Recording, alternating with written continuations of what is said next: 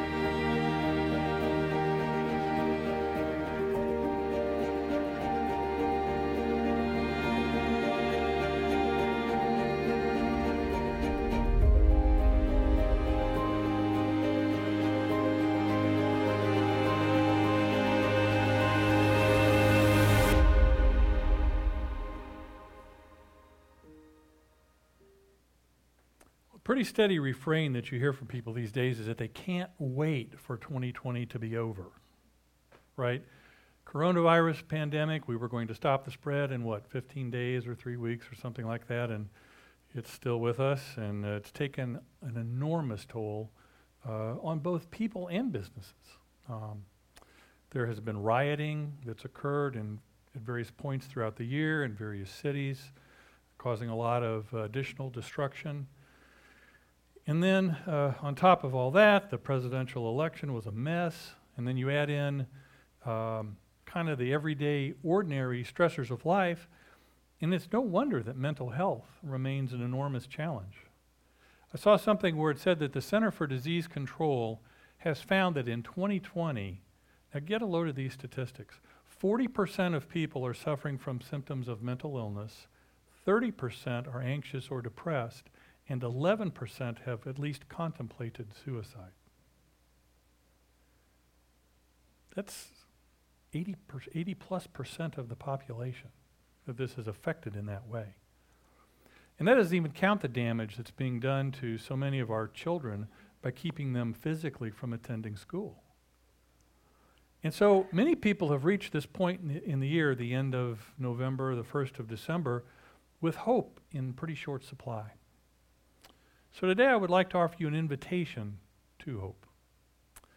An invitation that can be found in the ancient words of the prophet Isaiah, as well as in the writing of the Apostle Paul. So if you'd like to follow along, uh, we're going to read Isaiah uh, 9, 6, and 7, and then look at uh, a verse from Romans, but we will have them on the screen for you as well. So, first, Isaiah 9, 6, and 7, the ancient prophecy of the Christ child. For a child is born to us, a son is given to us. The government will rest on his shoulders, and he will be called Wonderful Counselor, Mighty God, Everlasting Father, Prince of Peace. And his government and its peace will never end. His, he will rule with fairness and justice from the throne of his ancestor David for all eternity. The passionate commitment of the Lord of heaven's armies will make this happen. And then from uh, the letter to the Romans, Paul writes I pray that God, the source of hope, will fill you completely with joy and peace because you trust in him. Then you will overflow with confident hope through the power of the Holy Spirit. So, what I want to show you today in these, in these verses, and in particular, anyone who is watching or listening that has kind of reached this point and has little or no hope, that the birth of Jesus is truly an invitation to hope. And why should you accept that invitation? Well, I think there's several reasons why. I think, first of all, Jesus was specifically born and given to you. I think that it says that Jesus is the foundation of all government. Jesus is wise, strong, eternal, fair, and just, and that Jesus gave us the Holy Spirit who brings overflowing hope. So, first of all, let's look at this first point that the birth of Jesus is, uh, no, that Jesus was specifically born and given to you. Now, if you want to look at this contextually, what this is essentially saying is that Jesus um, was born both to a hum- human existence, but also maintains a divine existence. In other words, he was born of a woman, but he was given to us from a heavenly Father in a, in a, in a divine way. So it maintains both his humanity and his deity. But with all of the text that we're going to be talking about today, I want to examine what it means for us practically. Okay, that's wonderful. But what does this mean for us today in a, in a time when there's not a lot of hope? Well, both born to and given to express direction to the recipient, right? And the recipient is us in this case, right? But who is us? Who's Isaiah talking to? Well, in, in his day, us was the nation of Israel. That's who he was writing to. But that was before the new covenant. And so Jesus redefined the, the concept of us when he told Nicodemus that God so loved the world that he gave his one and only Son, that whoever believes in him shall not perish but have eternal life. So all of a sudden, us becomes us. right? It's not just the nation of Israel any longer, it's everybody. Jesus came for the world, He came for us, but He came for you. He was born for you, and He was given to you. And His entry into the world was purpose, purposeful. Wasn't an accident, it didn't happen by chance. Being born as an infant to me really suggests this, th- this total innocence, this tiny baby that has no agenda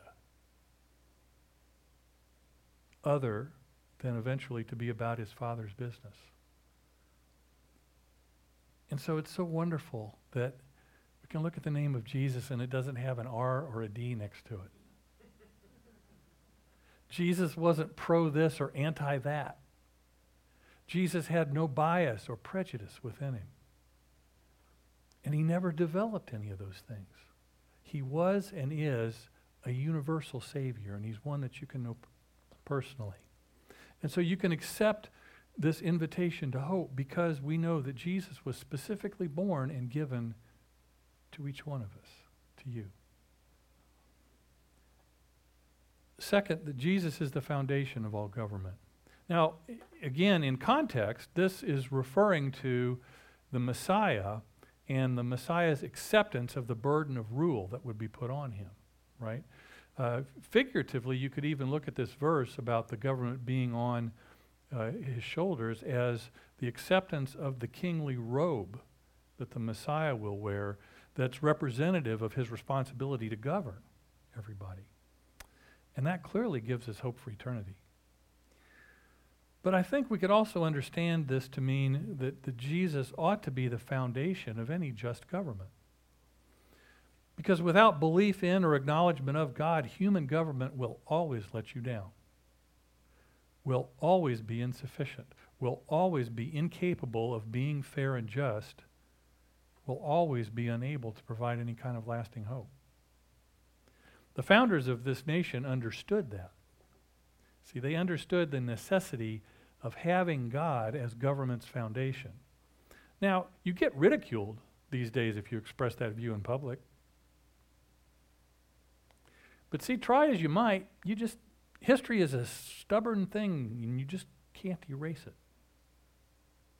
And history tells us that the founding fathers thought God to be of supreme importance to government. It's why I believe, and mentioned this before the election, that you should place emphasis on voting for Christian principles.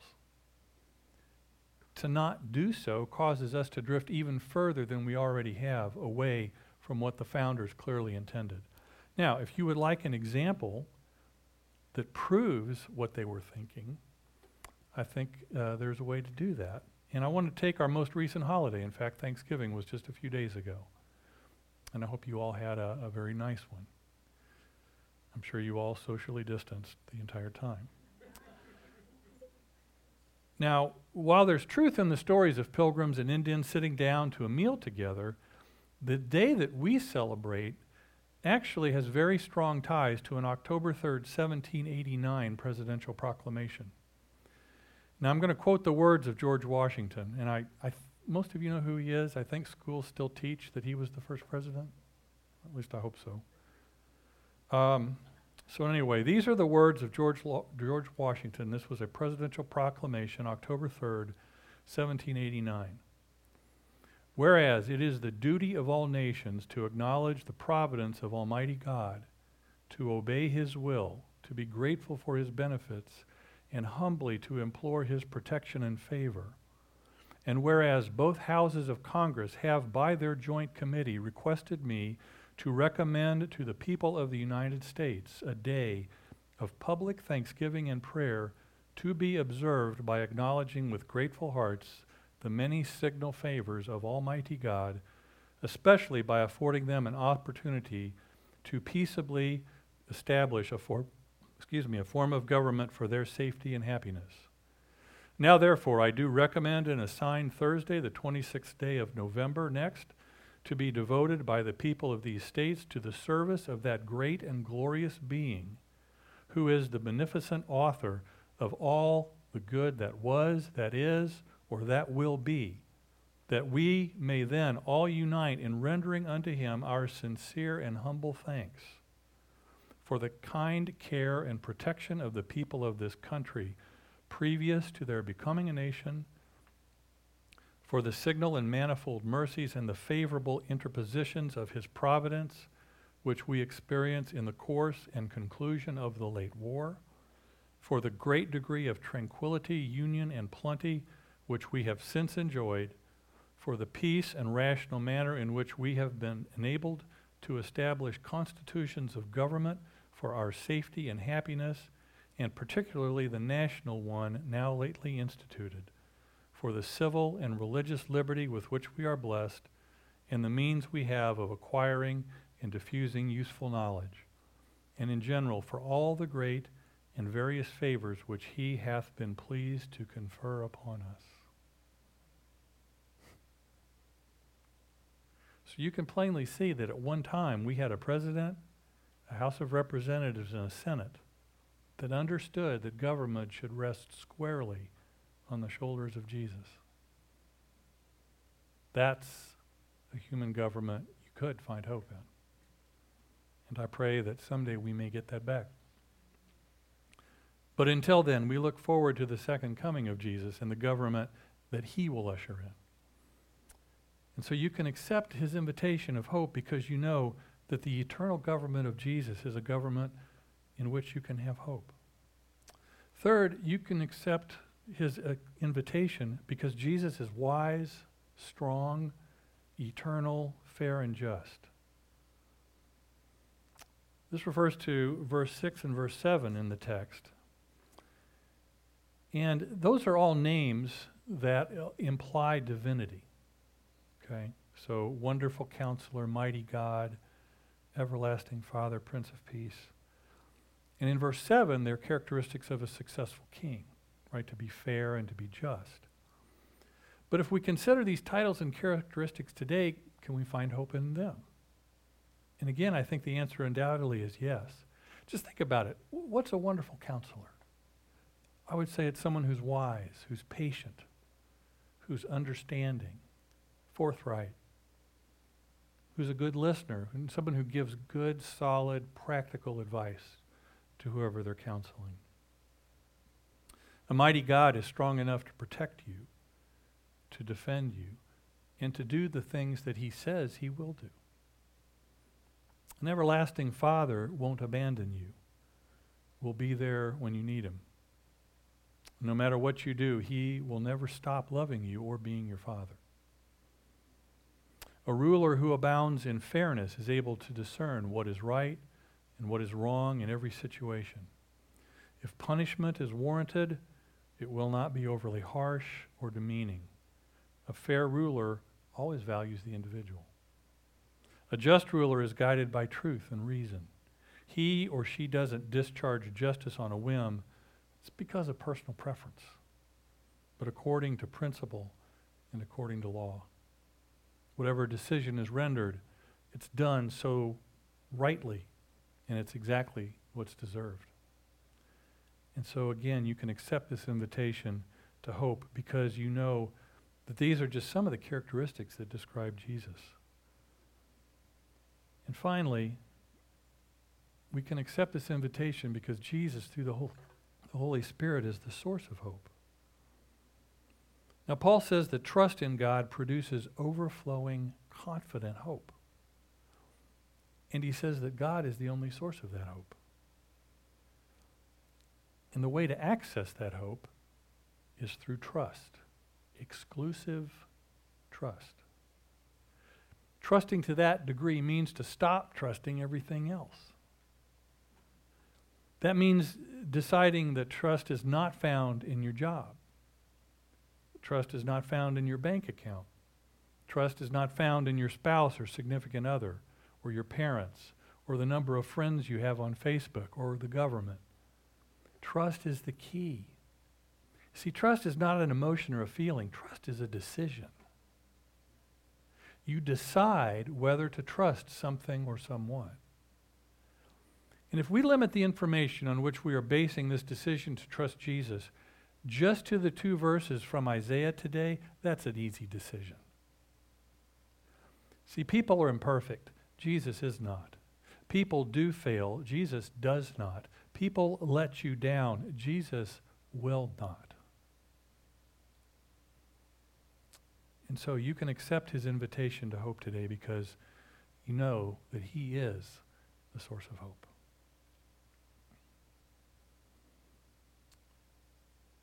So I ask you,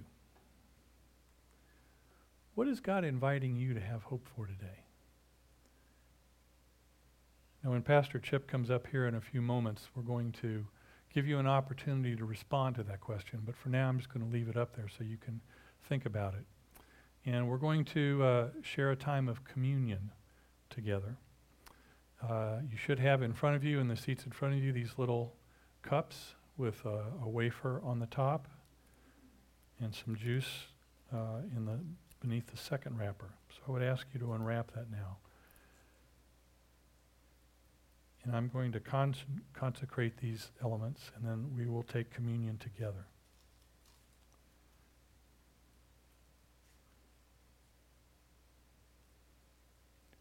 So we recall now that on the night that Jesus was betrayed, he took bread, and giving thanks for it, he broke it and gave it to his disciples. And he did so telling them, This is my body given for you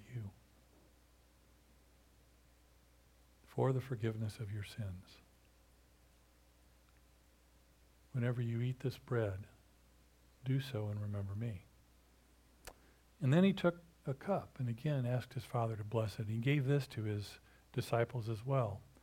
And he said, Take this, all of you, and drink, for this is the cup of my blood the blood of the new and everlasting covenant, blood that was shed for you and for many for the forgiveness of sins. So whenever you eat this bread or drink of this cup, do so and remember me. So, Lord God, we thank you and praise you and offer up to you this humble meal of bread and juice that you would make it to be for us your body and blood. We ask that you consecrate it now. In the name of the Father, and of the Son, and of the Holy Spirit. Body of Jesus given for you.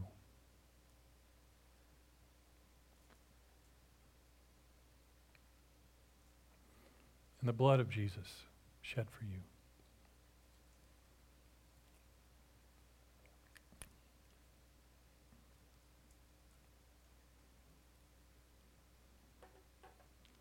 Father, I just give you great thanks for the hope that you provide us. That if we will only put our trust in you, that there is more hope than we will ever need. So I just give you praise and honor. We just magnify your name, O Lord. And ask all this now in Jesus' name. Amen.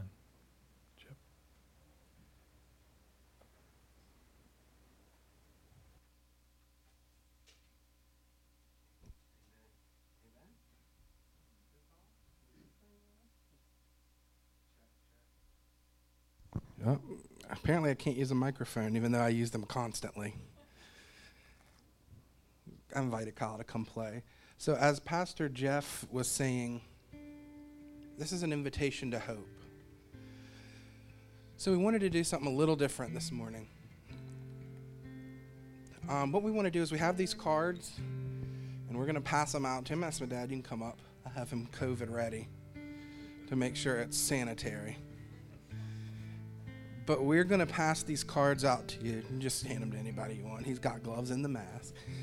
Whatever situation you're feeling hopeless in this morning, whatever situation you're feeling like you need the hope of Jesus, I'm going to challenge you to write it on that card.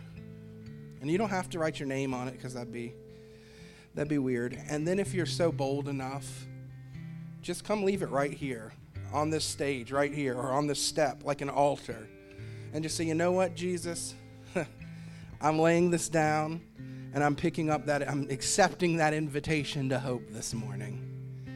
I don't know about you, but there's things in life that can make me feel hopeless. Maybe you're perfect, and that's great.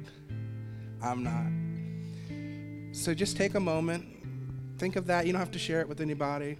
And then just come lay it down. And what we're going to do is once you've done that, we're going to pray over it. We're not going to call them all out, but we are going to pray over them. And then we're going to invite you kind of into some ministry time.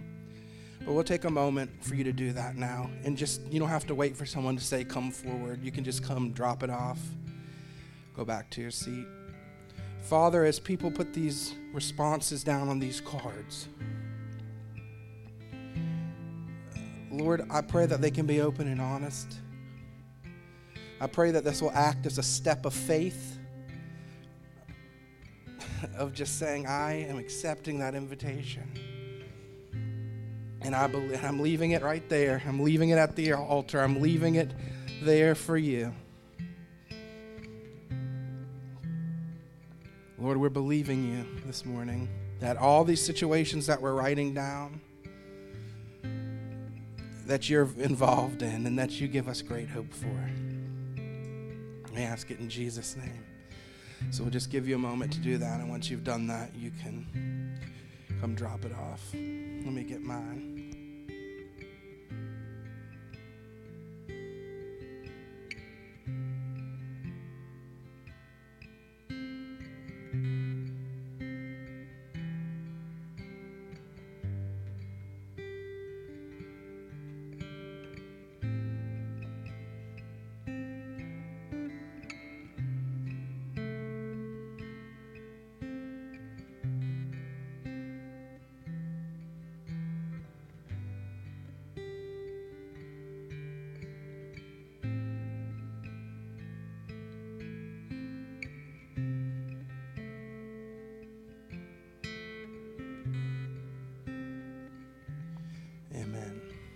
Few more moments.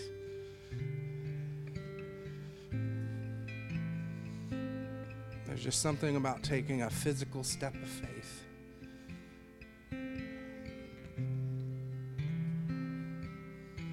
Releasing it to Him.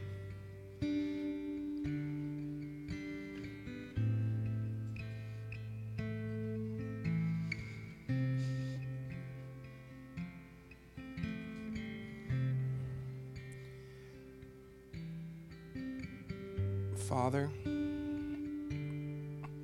you know every every card, Lord, that's been laid up here. You know every situation. And Jesus, you've said there's no situation that we can feel that we should feel hopeless in. Because God, you have overcome the world. You've overcome every issue. You've overcome every problem we've ever faced and ever will face, Lord Jesus. So, Father, as card after card is laid down before you, I know, I know that the devil is nervous. And we just right now as a church say, Devil, you lose. Because our hope is in Jesus. And it might not look good right now, and it might be confusing right now, and you might not see a way out right now. And I don't need to know the way because I know the way maker. Amen. So, God of hope, would you touch every situation represented here? Every issue, every struggle, every broken family issue, every broken spiritual issue, every wayward son and daughter that it seems they won't come home, every grandchild. Lord, we turn it over to you. We turn it over to you in faith, in knowing that you're a God of hope.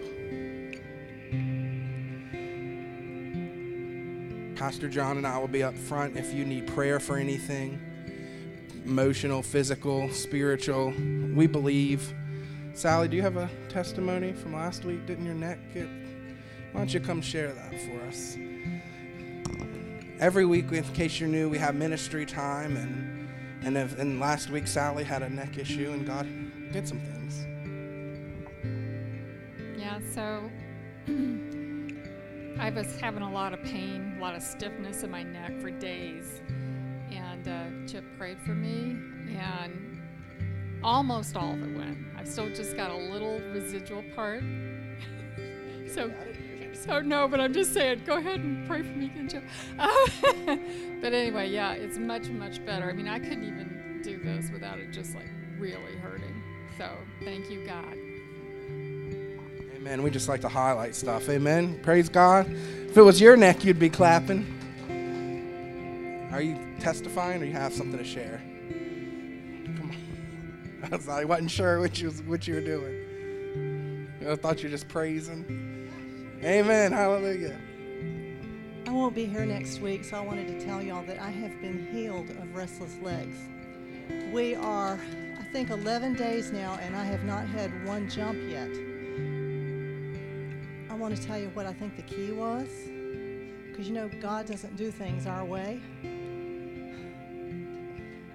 I think it comes from submission. I've been asking God to help me in my unbelief because honestly, I don't like submission. I always wanted to be the man. I figured that's where the power was because those were the people that, you know, were not so great. But what I'm coming to find out, submission is a blessed thing when you have someone who loves you and is willing to walk through it. And I'm also finding that submission, especially when you don't feel like it, is blessed even more by the Lord.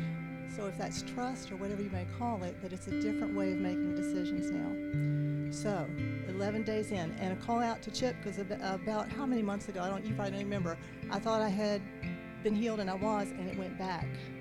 It's not going back this time. We have contended for this and still am. But 11 days till leg jump. Amen.